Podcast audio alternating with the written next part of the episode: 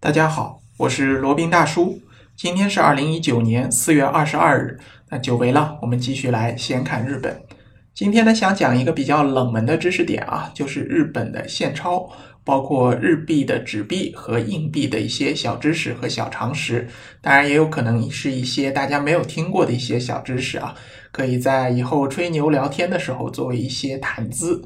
首先呢，日元当中的纸币啊，它有几种币值，一共是四种，有一万日元的、五千日元的、两千日元的以及一千日元的。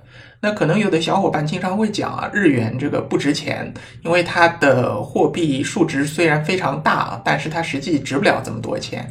但实际上呢，这是一种误判或者一种误读。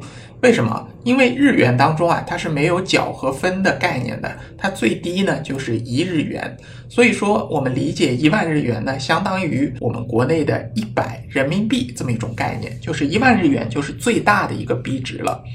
那一千日元呢，其实相当于就是日本人对于他们来说，如果有角和分的话，就是十元。所以说呢，和我们其实国内的币值啊差不了多少。但是由于汇率的问题，一万日元差不多等于六百元人民币。实际上从这个角度看上去呢，实际上日元还更加值钱一点。当然，不同的小伙伴有不同的观点啊，你可以来提出你的观点。那罗宾大叔呢，就是这么觉得的。首先来说一下一万日元的纸币啊。它的正面图案呢，就是罗宾大叔曾经介绍过的日本非常著名的思想家和教育家福泽谕吉，也是日本非常有名的一个私立大学清英大学的创办人。在它的背面呢，是享有世界遗产美誉的，在日本关西宇治市的平等院凤凰堂的凤凰像啊。再来说一说五千元的纸币。它的正面呢是明治时期非常著名的小说家和诗人通口一叶。到目前为止呢，在日本的纸币上的肖像一共换过十七个人。那通口一叶呢是第一位被采用的日本的女性啊，所以说也是非常有纪念意义的。那在背面的图案呢是江户时期的画家尾形光灵的作品，它叫《燕子花园》，也是非常非常著名的。接下来呢就是日元当中用的比较多的两千元纸币了。它的正面图案呢是非常有名的，罗宾大叔第一眼看到就认出来了，就是琉球王国的城堡首里城，它是位于冲绳县呢，现在当然叫冲绳了，以前是叫琉球王国。然后背面的图案呢是《源氏物语》的作者子氏部他的一个画像。好，我们接下来说呢是一千日元，这可能是纸币当中我们使用的最多的一个币值了，因为这个金额不大也不小呢。除了我们刷卡或者用其他的电子支付手段呢，一千日元是用的最多的，因为它既可以用来做大额支付，也可以在自动贩售机上。除了硬币以外呢，它一千日元也是可以接受的。那你如果乘坐公共交通之类的，也可以使用一千日元来支付。所以说使用的是非常的广泛的，也是我们最为熟悉的。正面图案呢是野口英世，他是一个细菌学者，他对于日本以及世界最大的贡献呢是对于黄热病的一个研究。为了纪念他呢，也把他的画像挂在了一千元纸币的正面。那在背面呢，则是非常有名的，就是那个逆富士的奇景。这个逆富士呢，是在本栖湖上面拍到的。所以你如果想要找到在一千日元纸钞上一模一样的景色呢，可能要跑很远的路。首先呢，要先到达富士山路的河口湖，然后搭乘公共交通或者包车前往本栖湖，还是有要走个十几公里路啊。你如果是搭乘公共交通的话呢，只能是到河的另一边啊。如果是想要到本栖湖的另一边看到这个逆富士绝景呢，你还要徒步走很远呢。那当然包车就没有这样的问题了，只有在天气非常适合的情况下呢，才能看到富士山的倒影清晰的映在本栖湖当中，然后形成一上一下两个富士山这么一个绝景啊。当然也是非常需要运气的。罗罗宾大叔记得上次去呢，好像时间不太对，到的太晚了，没有看到这么清晰的一个逆富士啊。但是还是有富士山的倒影在里面的，也比较建议大家去看一下，毕竟是印在纸币上的这么一个绝景啊，绝对还是值得一看的啊。那再来补充一点啊，像一万日元，大家看到最多的就是我前面讲的那个有凤凰像的那个一万元。这个呢，实际上是在两千零四年发行的。不过呢，其实还有另一种一万日元的，这只是比较老版本的了。它的背面的画像呢是两只雉鸡的一个图案啊。这个一万日元呢是在一九八四年发行的。这种纸钞其实是很老很老了。如果你有机会能够拿到手一张的话，建议还是收藏起来，不要轻易把它用掉。现在市面上几乎是看不到了。而且呢，这张一万元的纸钞在市面上还是可以流通的。但罗宾建议还是不要去用掉了。六百元人民币，你做一个纪念留存起来，以后说不定能值上六万元，也讲不清楚啊。好了，那说完了纸币呢，再来说一下硬币。日本的硬币也叫硬货啊，有五百日元、一百日元、五十日元、十日元、五日元、一日元。那一日元其实就相当于我们的一分钱啊，反正不怎么值钱的。还有一个秘密啊，一日元它其实本身并不值钱啊。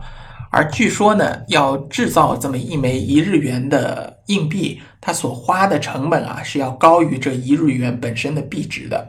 据说呢，造这么一枚一日元的硬币要花两到三日元。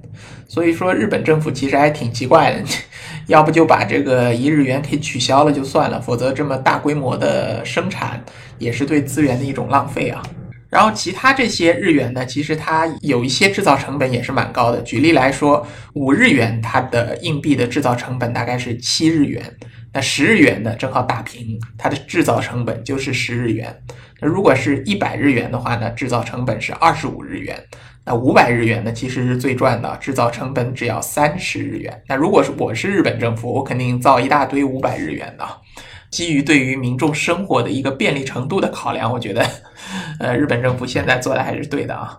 那还有一点呢，就是五日元和一日元的硬币啊，它的颜色好像和其他的硬币是不一样的。为什么？因为它是铜制的，所以它的颜色呢就是那种暗暗的黄色、黄铜色。那有的时候可能使用的久了，它颜色会发暗发沉，就不大好看。那你如果想把它弄得稍微亮一点，怎么弄呢？找一点醋，然后给它好好擦一下，颜色会变亮变好看的。那这个呢，是作为对于硬币有收集需求的小伙伴可以来尝试一下的。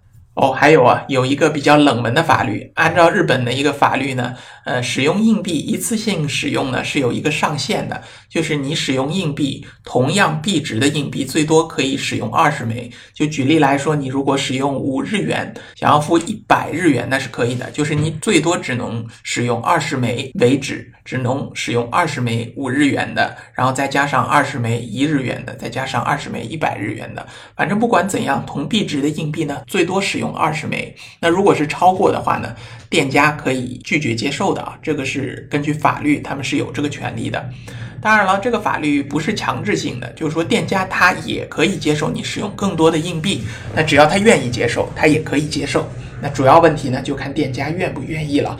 当然，这个法律是在这里的，所以为了避免自己的麻烦，你不要拿一大堆的硬币去便利店啊或者其他地方去买单。这样的话呢，万一被拒绝，其实也挺尴尬的。然后大家可能也会发现啊，像五元硬币和五十元硬币当中啊，和其他的硬币不一样，当中有一个圆形的小洞。那五元硬币呢，它其实是为了省材料。就当初啊，据说是在上世纪四五十年代的时候，为了制作这五元的硬币呢，成本也比较高。那为了省一点这个制作的材料费呢，所以当中就给它开一个洞，这样可以少用一点原材料嘛，所以就省一点钱了。而五十元硬币呢，其实它的原因是不一样的，它不是为了省材料，而是为了和一百元硬币呃颜色相近，然后形状相似，为了把它区分开来，所以在当中开一个洞，这样我们在使用或者找硬币的时候就不会搞错了，不会把五十元硬币和一百元硬币给搞错搞混了。好了，那以上就是给大家介绍一下日元现钞、日元纸币以及硬币的一些小常识和冷门的一些知识啊。那今天的先看日本呢，就先到这里，我们下期再聊。接下来是罗宾大叔的广告时间。罗宾大叔可以提供如下的收费服务，包括日本自由行、深度游的定制服务，以及日本经营管理移民的咨询办理服务，包括经营管理移民 DIY、经营管理企业托管安心服务、购入旅馆经营托管安心服务。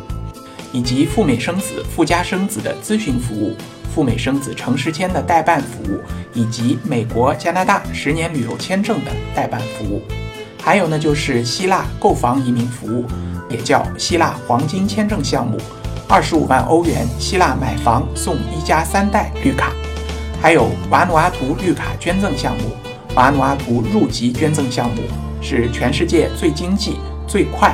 最省心、最没有移民间的移民项目，以上所有的服务和罗宾大叔特别独家干货，都可以在罗宾大叔的个人官网三 w 点罗宾大叔的全拼点 com 上看到。